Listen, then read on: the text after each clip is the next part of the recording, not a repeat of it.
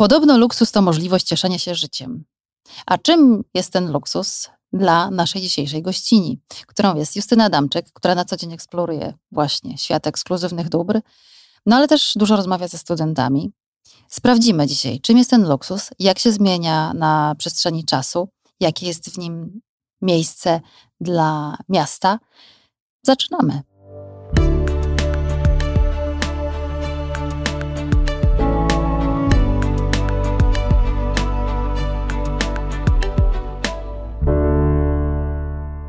Dzień dobry. Dzień dobry. Dzień dobry. Dzień dobry. Dzisiaj jest nasz gość Justyna Damczyk, Karolina KM Blueprint, oczywiście na swoim miejscu przy stałym mikrofonie. Słuchajcie, dzisiaj zaczynamy wyjątkowo, wyjątkowo luksusowo. Mamy dzisiaj zamiast wody inny napój, który wydaje mi się jest takim, niesie takie znamiona luksusu, prawda? Jak się pojawia szampan, bo o nim mowa. Jest tożsamy z luksusem. To prawda. Dlaczego tak się dzieje? Tak, zacznij, zacznijmy tak od szampana. E, dlaczego szampan e, jest synonimem luksusu? Szampan jest królem win. E, szampan to marzenie, szampan to legenda, szampan to smak, szampan to magia. A dzisiaj przyniosłam szampana Wew Kliko. Kliko, czyli pani Kliko, kobieta, która wymyśliła w zasadzie wszystko, co było do wymyślenia w szampanie. I jest najpewniej pierwszą opisaną w annałach kobietą bizneswoman. Pysznie. Pysznie mam zaszczyt ambasadorować tej marce z ogromnym naprawdę e, rozrzewnieniem sobie o niej myślę i o niej opowiadam.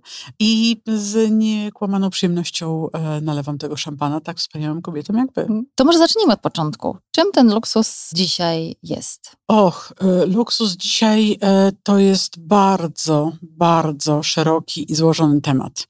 Luksus zmienił się przez ostatnią dekadę diametralnie, niemal o 180 stopni. Z blichtru przeszedł uważność, wyczucie, wysmakowanie, e, odpowiedzialność. E, z posiadania przeszedł w doznawanie. Ja się luksusem zajmuję od prawie dwóch dekad. E, zajmuję się luksusem e, nie tylko mm. poprzez picie szampana i częstowanie szampanem, a może przede wszystkim przez układanie marek luksusowych, doradzanie budowaniu i w pokazywaniu marek luksusowych, ale także marek premium, zarówno polskich, jak i tych, tych światowych, tych najbardziej najbardziej głośnych, ale dzięki temu podróżuję i podróżuję dużo po miastach. Odwiedzam miasta na wszystkich kontynentach e, i smakuję także miasta. I każde z nich ma zupełnie inny tembr. I tak sobie przyjeżdżając tutaj myślałam o tym, że tak naprawdę miasta i ich wizerunek można budować dokładnie tak samo jak marki. Jedne są luksusowe, inne są premium, a jeszcze inne bardzo, bardzo zawiedzone. I prawie z każdej z nich można wycisnąć coś fajnego i dobrym, mądrym włodarzem można podnieść status tej marki, tak samo jak marek produktów czy usług. A gdybyś miała zbudować y, markę miasta luksusowego, tak jak rozumiemy ten luksus dzisiaj, to jakie składniki byłyby ci do tego potrzebne? Och, e, no widzę, że tutaj e, moja droga dostałam wyzwanie na miarę profesury. Postaram się wybrnąć z niego w miarę przytomnie przy kilku łykach szampana.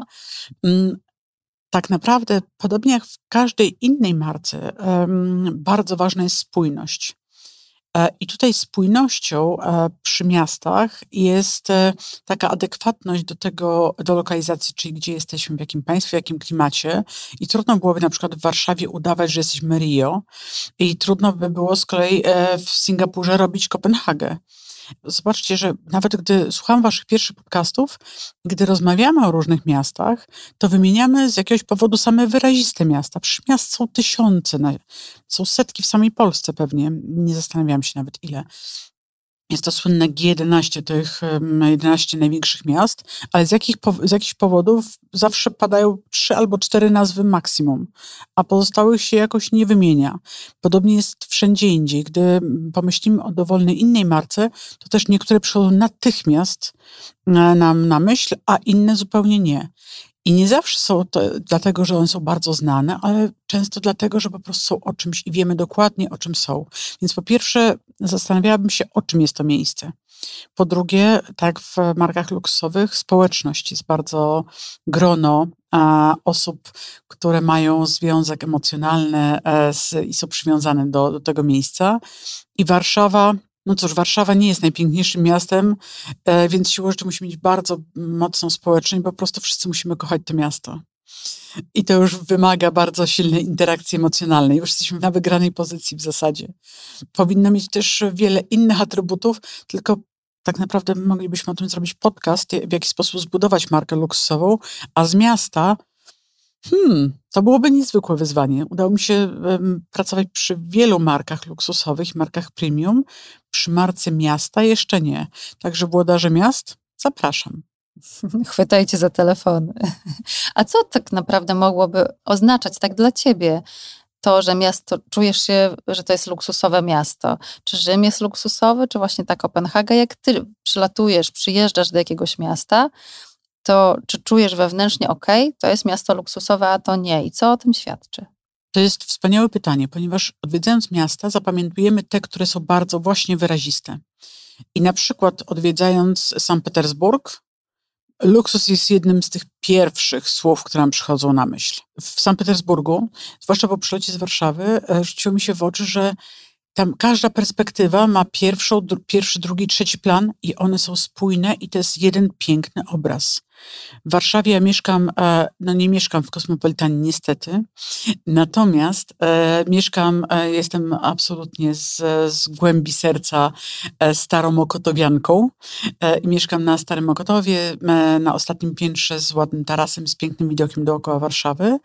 Natomiast właśnie przy tym pięknym się zastanawiam, dlatego że gdy wracam z Paryża, gdzie także, gdy się wychylam z dowolnego piętra pokoju hotelowego, to ten widok też dokładnie wiemy, w której jestem dzielnicy i o czym jest ten widok. W Warszawie wyglądam sobie z mojego tarasu i tam dwa budynki do siebie nie pasują. I teraz pytanie, w którym kierunku, gdzie jest ten luksus? Ten intuicyjnie oczywiście jest w tym pięknie ułożonym, e, spójnym, zbudowanym, estetycznym dla oka i takim miejscu z oddechem i zaplanowanym. Z drugiej strony współczesny luksus jest właśnie bardzo o takim kontakcie z rzeczywistością, przeżywaniu chwili, jest bardziej dynamiczny, a z drugiej strony bardziej dający czas i przestrzeń na przeżywanie. A mimo to jednak o Warszawie nie powiem, że jest luksusowa. Baz, zwróćcie, moje drogie i moi drodzy, uwagę na to, że Warszawa jest jednym z nielicznych miast, takich dużych, dużych ukonstytuowanych miast, w których nie ma dzielnicy handlowej, dzielnicy, w której się wypada pokazać, ani ulicy, w której się wypada pokazać. U nas tak naprawdę Warszawa jest takim dużym speakeasy. E, nawet te główne marki są tak porozrzucane po różnych miejscach, że to jest bardziej dla wtajemniczonych. I bardzo trudno byłoby komuś powiedzieć, e, tutaj proszę, tutaj masz swoje Fifth Avenue, a tutaj e, proszę przejdź się tą ulicą i będziesz mieć wszystko. Bo u nas zwróćcie uwagę na to, że Mokotowska jest o pewnym stylu i bardziej butikowym, bardziej polskich marek, bardziej niszowym, awangardowym, trochę artystowskim. E, z drugiej strony taki wrzucony naprzeciwko mm, smyka e, Witkac jest e, też wbudowany w zupełnie inny kontekst i dookoła, no dobrze, Mysia. Mysia, tak. Mysia, troszkę ale jest, też jest inaczej, ale też jest nie? zupełnie w innym klimacie, bardziej, bardziej jest przedłużeniem Mokotowskiej tak. niż nawiązaniem do Witkaca. Kontrapunktem dla Witkaca natomiast natomiast jest e, dobre półtora kilometra dalej e, Moliera które też jest jednym takim zrzuconym punktem, a dookoła jest raczej przestrzeń restauracyjno-klubowo, kulturalna, tak, bo oczywiście jesteśmy przy e, Operze Narodowej, Teatrze Narodowym. Więc to jest niesamowite w tym mieście, e, że e, zauważcie a propos kreowania e, albo rujnowania marek luksusowych. Przez całe lata, czy wręcz dekady, ulica Chmielna była tym synonimem luksusu. Jak coś jest z Chmielnej, to to jest właśnie to. W tej chwili trudno przejść Chmielną bez dyplomatycznie ujmując to, zadumienia, zadziwienia, a wieczorem jednak lekkie obawy, mimo tego, że jest coraz lepiej oświetlona. I to jest przykład tego, w jaki sposób można zmienić zupełnie charakter miejsca, ulicy, czy zepsuć znakomitą markę. Czy da się to naprawić, nawiązując do Twojego pytania, Karolino? Nie wiem, bo myślę, że to byłoby ogromne wyzwanie, jak na nowo, już zostawmy może tak duże wyzwanie, jak zbudowanie całego miasta, jak na nowo zbudować taką, taką chmielną. Ja myślę, że miasto po prostu potrzebuje czasu, tak jak szampan, parę dziesiąt lat i wszystko idzie Potem już w dobrym kierunku. gładko. Wszystko się dobrze układa. Ale ja mam takie pytanie, jeżeli człowiek dotyka produktu, przeżycia, skąd on ma wiedzieć, że właśnie przekroczył granicę luksusu? Robię sobie normalne rzeczy, coś jem, czegoś słucham, coś oglądam, czegoś dotykam. Gdzie jest ten punkt, że ja już właśnie w tym momencie jestem po stronie luksusowego przedmiotu, z którym obsuję, a nie normalnego przedmiotu? Jak to rozpoznać? Musisz być w kontakcie ze sobą. Hmm. E, Może być w najdroższym, najbardziej dopieszczonym hotelu na świecie i czuć się gorzej niż na biwaku z przyjaciółmi pod namiotem. W tej chwili naprawdę luksus jest e, bardziej o przeżywaniu niż o posiadaniu. Jeżeli nie jesteś w stanie e, rozpoznać swoich odczuć, to nawet gdybym cię woziła najpiękniejszym Rolls Royce'em, a swoją drogą jeździłam ostatnio przepięknymi, opowiem wam później przy szampanie, to nie poczujesz e, żadnej przyjemności, bo w ogóle nie będziesz w tym miejscu, nie będziesz ze sobą, nie będziesz celebrować sama w sobie tej przyjemności. Dlatego nie wiem, czy, e, nie wiem, czy wiecie, jednym z bardzo mocnych w tej chwili segmentów em, szeroko rozumianej branży luksusu jest well-being. Well-being, czyli to cały przemysł, jeżeli tak można brzydko nazwać, skoncentrowany na dbaniu o siebie i na przykład same aplikacje well-beingowe, czyli do medytacji, do jogi, e, rynek tych aplikacji jest wart grubo powyżej miliarda dolarów rocznie w tej chwili.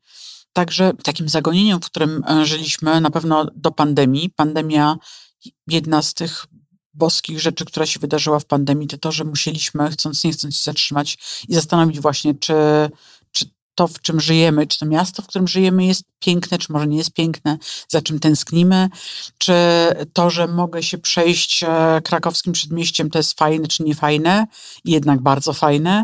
I to, czy jest ono równie miłe, gdy nie ma ludzi, e, czy jest milsze, gdy są ludzie? I w jakich kontekstach e, najlepiej się czuję, w których miejscach, z którymi ludźmi, gdzie chcę bywać. Zwróćcie uwagę, w jaki sposób jednak miasto się po lockdownach zmieniło. Nie tylko dlatego, że wiele restauracji czy, e, czy miejsc takich, w których bywaliśmy, upadło czy zmieniło swój charakter, ale też wybieramy trochę inne miejsca. I jeszcze goręcej celebrujemy te momenty, kiedy wychodzimy, kiedy spotykamy z cudownymi ludźmi e, w fantastycznych, przez siebie wybranych restauracjach, ale też trochę innych.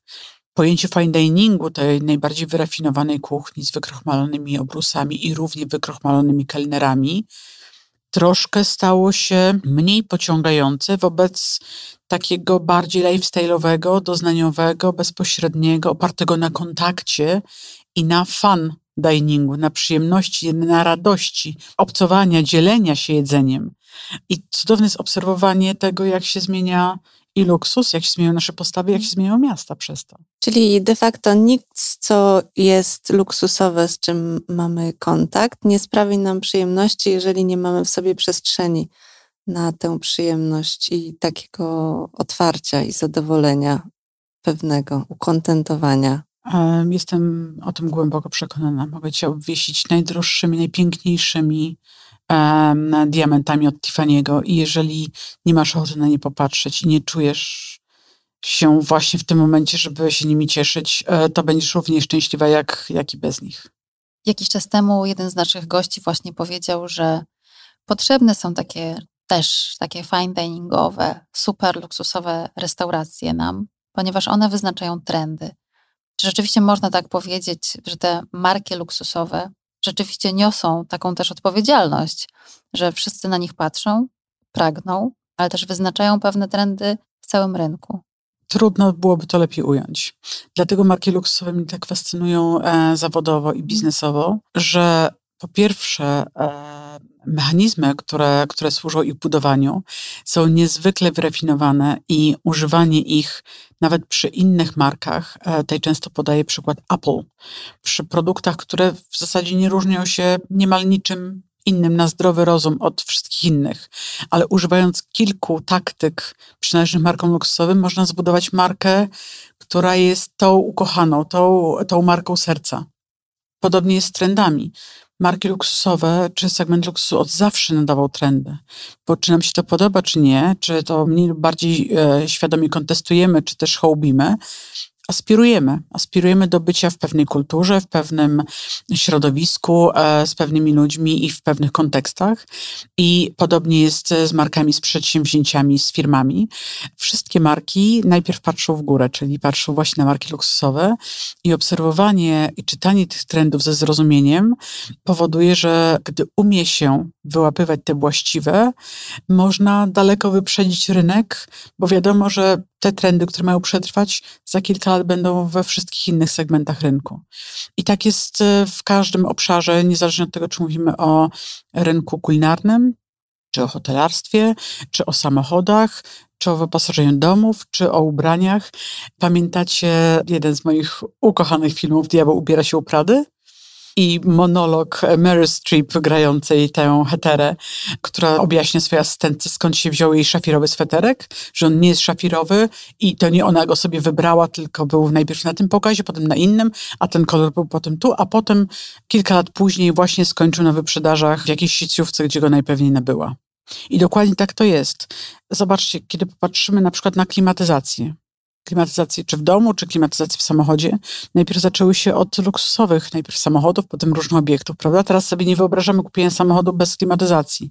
Podobnie pasy samochodowe, podobnie tak naprawdę, gdy spojrzymy na większość rzeczy, którymi się otaczamy, to one kiedyś były wymyślone przez marki luksusowe. To jest fascynujące. Czyli można by powiedzieć, że konsumenci marek luksusowych to jedna z większych grup testerów na świecie. Na nich próbujemy. Tak, to bardzo drogie białe myszki. Wspomniałaś e, o tym, że rzeczywiście potrzebujemy trochę tak świadomie popatrzeć e, z analizą czasem na ten luksus, żeby wiedzieć o co chodzi. No i ty robisz to ze swoimi studentami. Mhm. E, I myślę, że obcowanie z nimi też jest fascynujące, przez to, że możesz obserwować, jak oni inaczej mogą patrzeć zupełnie na ten luksus no, niż powiedzmy już starsi ludzie, którzy rzeczywiście no, trochę inne rzeczy są dla nich luksusem. Jak to jest rzeczywiście? Czy widzisz taką przepaść w tym e, pojmowaniu luksusu? Faktycznie opracowałam program studiów o zarządzaniu markami luksusowymi, ale są to studia podyplomowe. Więc naszymi słuchaczami, nawet nie do końca studentami, są ludzie dorośli i ludzie w wieku od dwudziestu kilku, sześciu, ośmiu do sześćdziesięciu lat. E, I to, co jest tutaj rzeczywiście ciekawe, to jest to zderzenie różnych pokoleń i różnego podejścia. Co więcej, zaprosiłam do współpracy ponad 20 ekspertów, ludzi z zarządów albo właścicieli marek luksusowych z Polski, ze świata i to takich potężnych marek luksusowych, jak właśnie Rolls-Royce, jak e, Omega, jak e, Louis Vuitton, jak Moet Hennessy, jak Sunrich Yachts. Naszą guest speakerką jest także Karolina e, i opowiada o rynku luksusowych nieruchomości. I tutaj zrobiłam studia, o których sama bym marzyła 10 lat temu, ponieważ w ciągu roku można dowiedzieć się tylu rzeczy i zobaczyć od podszewki mechanizmy rządzące światem luksusu i to, czego się nie wyczyta nigdzie, to znaczy to, nad czym te firmy w tej chwili pracują. No i networking. Wiecie, że relacje są wszystkim tak naprawdę, w świecie luksusu zwłaszcza. Więc networking, którego też nie dałoby się nigdzie indziej uzyskać w ciągu tych kilku miesięcy. Natomiast naszymi słuchaczami są ludzie nie tylko w różnym wieku, ale także z różnych środowisk. Wszystkie obracające się, wirujące wokół tego premium i luxury, ale z bardzo różnych e, środowisk. Na przykład w tym roku jedną ze słuchaczek będzie osoba, która, dama, która przez lata była bardzo uznaną modelką, w tej chwili współprowadzi agencję modelingową w Nowym Jorku, ale także kreuje marki luksusowe konsumenckie e, w Nowym Jorku i w Berlinie. Patrząc na, na, ten program studiów, zdecydowała się przylatywać do Warszawy na zajęcia. W zeszłym roku przylatywała na zajęcia właścicielka e, agencji nieruchomości luksusowych z Alicante. Mamy prawników, mamy e, finansistów, mamy marketingowców, mamy ludzi z obszaru beauty, a w tym roku jest bardzo duża reprezentacja obszaru beauty. I taki tygiel wiedzy, inspiracji, oglądania przeróżnych zagadnień, inspiracji trendów z różnych punktów widzenia, myślę, że jest e, równie cenny e, dla mnie jako wykładowczyni matki chrzestnej i obserwatorki tych studiów, jak i dla słuchaczy. Powiedz mi, czy myślisz, że istnieje taka grupa produktów albo taki produkt, który nigdy nie będzie mógł mieć segmentu luksusowego? To znaczy taki produkt, który nigdy nie będzie mógł mieć miana luksusowego? Czy... Wydaje mi się, że każdy produkt ma swoje spektrum. I to Mhm. spektrum jest od mm, wyboru najtańszego do, przez wybór ekonomiczny, po Mhm. wybór trochę lepszy i gdzieś tam jest ten premium i luksus. Czy są takie produkty, które po prostu w tym spektrum się zatrzymują na wartości ekonomicznej i koniec. I nie można wytworzyć tam nic luksusowego. Gdy zadawałaś to pytanie, starałam sobie em, postawić przed oczyma takie najbardziej banalne, e, z pozoru przynajmniej, produkty jak em, zapałki, chleb czy piwo, które w ogóle nie, na pierwszy rzut oka, ucha nie kojarzy się luksusowo.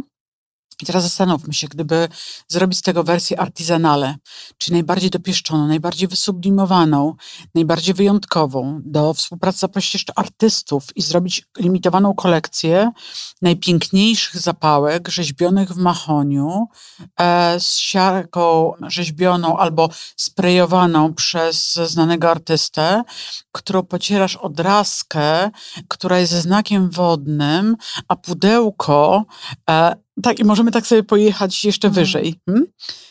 E, Zatrzymuje nas wyłącznie nasza własna wyobraźnia. Co więcej, jak zaczęłam opowiadać, to tak, ja chcę do swojego kominka dokładnie takie zapałki. I byłby to cudowny prezent dla ludzi, którzy mają wszystko. To przyniesienie im takiej limitowanej, a jeszcze koniecznie musi być numerowana e, edycja pudełek. Koniecznie e, numer 66 pudełka dla przyjaciół właśnie z okazji odwiedzin ich nowej posesji. Nie sądzisz, że to jest fajne? To jest fantastyczny pomysł. Ja myślę, że to świadczy o tym, że ten luksus naprawdę nie ma żadnych granic. To jest tylko kwestia fantazji, Dokładnie. odwagi i umiejętności tak błyskotliwego skomponowania czegoś nowego z rzeczy już istniejących, jak ty to zrobiłaś przed chwilą. Mhm. Po co się bić w tym tak zwanym czerwonym oceanie i dyskutować, czy coś kosztuje złotówkę mniej, czy więcej i czy na półce leżymy na chwilę tu, czy chwilę tam, skoro można po prostu zrobić coś, coś co jest radością, coś, co jest e, ze swadą e, i przynosi przyjemność zarówno tym, którzy to robią, jak i tym, którzy to e, kupują i z tym obcują. I potem zgadzają się wszystkie wskaźniki, łącznie z tym e, zżerającym czasami nasze nerwy i cierpliwość Excelem. Mi się czasem też wydaje, że my, może to jest polski jeszcze klimat, y, że nie potrafimy się trochę tym cieszyć luksusem jeszcze, że, że trochę się go boimy, że się obawiamy wejść na ten poziom, żeby rzeczywiście ucieszyć się takimi zapałkami z mahoniu, albo właśnie takim doznaniem, doświadczeniem, bo gdzieś tam jeszcze może czujemy się oceniani, że nie powinniśmy sobie pozwalać na ten luksus. Widzę to czasem, zastanawia mnie to. E, To prawda, e, bardzo często zbyt serio traktujemy zarówno e, luksus, jak i przede wszystkim samych siebie. Bardzo często spotykam się z ludźmi, którzy osiągnęli ogromny sukces finansowy i zrobili niezwykłe rzeczy w swoim życiu, natomiast mają pewien dystans do cieszenia się tym sukcesem, dlatego że nie do końca czytają kod kulturowy różnych rzeczy, miejsc, marek i wiedzą, gdzie chcieliby dojść, ale nie do końca wiedzą, którędy i które z tych rzeczy zapewnią im dokładnie tę satysfakcję.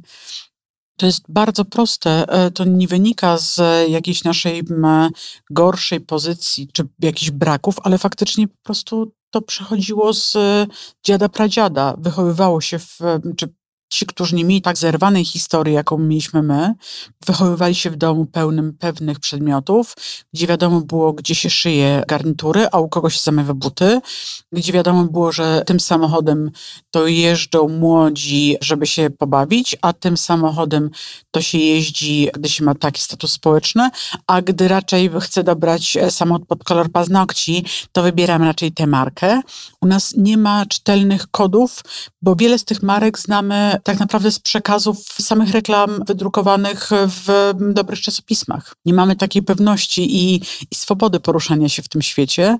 Natomiast mam ogromną przyjemność odczarowywania tego świata i pokazywania przeróżnym postaciom, czy w postaci studiów, czy różnych porad i wspólnych wyjazdów i bardzo lubię zabierać ludzi do szampanii i jestem power speakerką na różnych konferencjach i opowiadam o markach luksusowych nie dlatego, że tak bardzo jestem posz, hmm. tylko dlatego, że to jest fascynujący świat, który pozwala nam się jeszcze bardziej cieszyć, a z drugiej strony zanim już zostanę wyklęta przez wszystkich słuchaczy, że e, jak to mi się w ogóle wszędzie za dobrze powodzi, to muszę o tym powiedzieć, że luksus w tym nowym wydaniu od kilku lat to jest poemat na temat odpowiedzialnej konsumpcji, ekologii, etyki, zrównoważonego rozwoju, tego, żeby ponownie używać, żeby nie używać, niektóre marki idą bardzo drastycznie, że w ogóle żadnych odzwierzęcych historii. E, używanie skór dzikich zwierząt, to czym jeszcze 20 lat temu się okrywały mm, wszelakie aspirujące damy, e, w Europie i na świecie było mm, ze wszechmiar uznane i pożądane, w tej chwili byłoby największym pas, jakie sobie można wyobrazić. Więc jeżeli patrzymy na to, że to jest trend, to ja bardzo chcę go promować, propagować i rozszerzać wszędzie. Ja tak samo jak ty uważam, że luksus ma w sobie niesamowitą dozę i taki komponent y, odpowiedzialności i tym elementem, który to definiuje jest też oczywiście cena, ponieważ bariera cenowa powoduje, że możemy kupić y, mniej, ale jeżeli kupujemy mniej, to też śmiecimy mniej. I Dokładnie myślę, tak. że dla problemów miejskich i problemów aglomeracji te śmieci i te odpady są olbrzymim problemem. A zatem, jeżeli możemy czegoś używać dłużej, lepiej przerabiać, oddawać, przekazywać, jeżeli te rzeczy mają dłuższe życie, to tak naprawdę jesteśmy znacznie bardziej pro-eko w stosunku do tego, co zostawiamy po sobie. Dokładnie tak. Lepiej ze wszechmiar i dla własnej radości, przyjemności, satysfakcji ucieszyć się jedną rzeczą i się nią cieszyć długo, niż zaspokajać swoje chwilowe zachcianki rzeczami błahymi. Po drugie, zobaczcie, sharing economy, ta ekonomia nieposiadania, a cieszenia się używaniem pewnych rzeczy, święci triumfy i święci triumfy także w obszarze luksusu. Po co kupować kolejną rezydencję, skoro można ją wynająć? Po co kupować kolejny samochód, skoro można go wynająć? Zauważcie, że w Warszawie to dopiero zaczyna przychodzić, ale w Londynie czy w Paryżu posiadanie własnego samochodu jest takim lekkim faux pas, no chyba, że ma się faktycznie rezydencję podmiejską i to jest dobry pretekst, żeby tam jeździć, ale jeżeli mieszka się w mieście i w mieście się porusza, to w zasadzie wszyscy używają, jeżeli bardzo chcą być ekskluzywni do taksówek, a jeżeli mają przymrożenie okon, to jeżdżą metrem. W Londynie zobaczcie, że w metrze w zasadzie można spotkać wszystkich i członków rządu, i ludzi bardzo bogatych, i pracowników liniowych fabryk, absolutnie wszystkich. My lubimy tak troszkę na modłę francuską, co zresztą bardzo lubię, ubierać się i przygotowywać do wyjścia do dobrej restauracji. Natomiast w Londynie często w restauracjach siedzą ludzie, którzy są ubrani tak, jak nam by się wydawało, że jest ubrany ktoś, kto im pilnuje ogrodzenia są w wytartych, niemarkowych rzeczach, zupełnie są wyluzowani i nie zwracają to uwagi. Zauważcie a propos tego, wyzwaniem marek luksusowych, ale też pewnie rynku nieruchomości. Za chwilę będzie to, że ci naprawdę najbardziej możni tego świata zwracają coraz mniejszą rolę na to, z jakim logo i z jakim znaczeniem mają rzeczy. Jest takie bardzo słynne zdjęcie, kiedy założyciel Facebooka i Bill Gates we dwóch siedzą na jednej sofie, takiej zwykłej sofie zrzuconą jakąś kapą i siedzą w swoich spodniach wytartych, jeden w t-shircie, drugi w takim sweterku i coś tam rozmawiają i sobie notują. I jest podpis, tu siedzą dwa miliardy, czy ileś miliardów e, dolarów i ani jednego paska Gucci'ego. Nie chodzi o Gucci'ego, chodzi o generalnie, tam nie ma nawet cienia, nawet nawet żadnego wspomnienia o jakimkolwiek e, przedmiocie luksusowym. A to są ludzie, którzy mogliby kupić taką Polskę, e, kupić i sprzedać dwa razy w ciągu jedzenia jednego śniadania. To w takim razie jakie wyzwania stoją przed e, tymi markami luksusowymi w momencie, kiedy ci, których naprawdę na nie mm, stać w pewnym sensie, rezygnują z ich posiadania albo nie przywiązują do tego specjalnej wagi? A to jest pytanie, przy którym, jeżeli znajdziemy odpowiedź w czasie jednego podcastu, jednego kieliszka szampana, to naprawdę uczyni nas e, równie bogatymi jak Billa Gatesa. E, natomiast część oczywiście z tych rozwiązań już została zdiagnozowana i się dzieje, właśnie między innymi większej uważności i odpowiedzialności, budowania społeczności i przyciągania emocjami e, i przyciągania nie blichtrem, który się opatrzył i jest e, zbyt krzykliwy dla współczesnego świata i raczej ta ostentacyjność odstrasza tych, którzy nie czują już potrzeby pokazywania, bo już sobie wszystko udowodnili, a pokazanie tych rzeczy, które faktycznie dają radość i przyjemność. Bo myślę, że jakkolwiek oni, ci dżentelmeni, akurat ci dwaj, niespecjalnie będą zainteresowani kupieniem najdroższego garnituru, użyciem sobie najdroższego garnituru na miarę, bo nie przypominam sobie żadnego z nich w garniturze, przynajmniej w masowych przekazach. O tyle myślę, że wszystkimi trendami zmierzającymi do tego, żeby właśnie zaadresować problem zmniejszenia zużycia materiałów, czy ponownego ich wykorzystania, czy well-beingu i dbania o swój dobrostan wewnętrzny, medytację, przypuszczam, że każdy z nich będzie tym e, więcej niż zainteresowany. Czyli wiemy już, że znawca marek e, luksusowych jeździ Rollsem i pije szampana, ale jak wygląda Twój warsztat pracy? Co Ty właściwie robisz na co dzień? Jeżdżę także rowerem.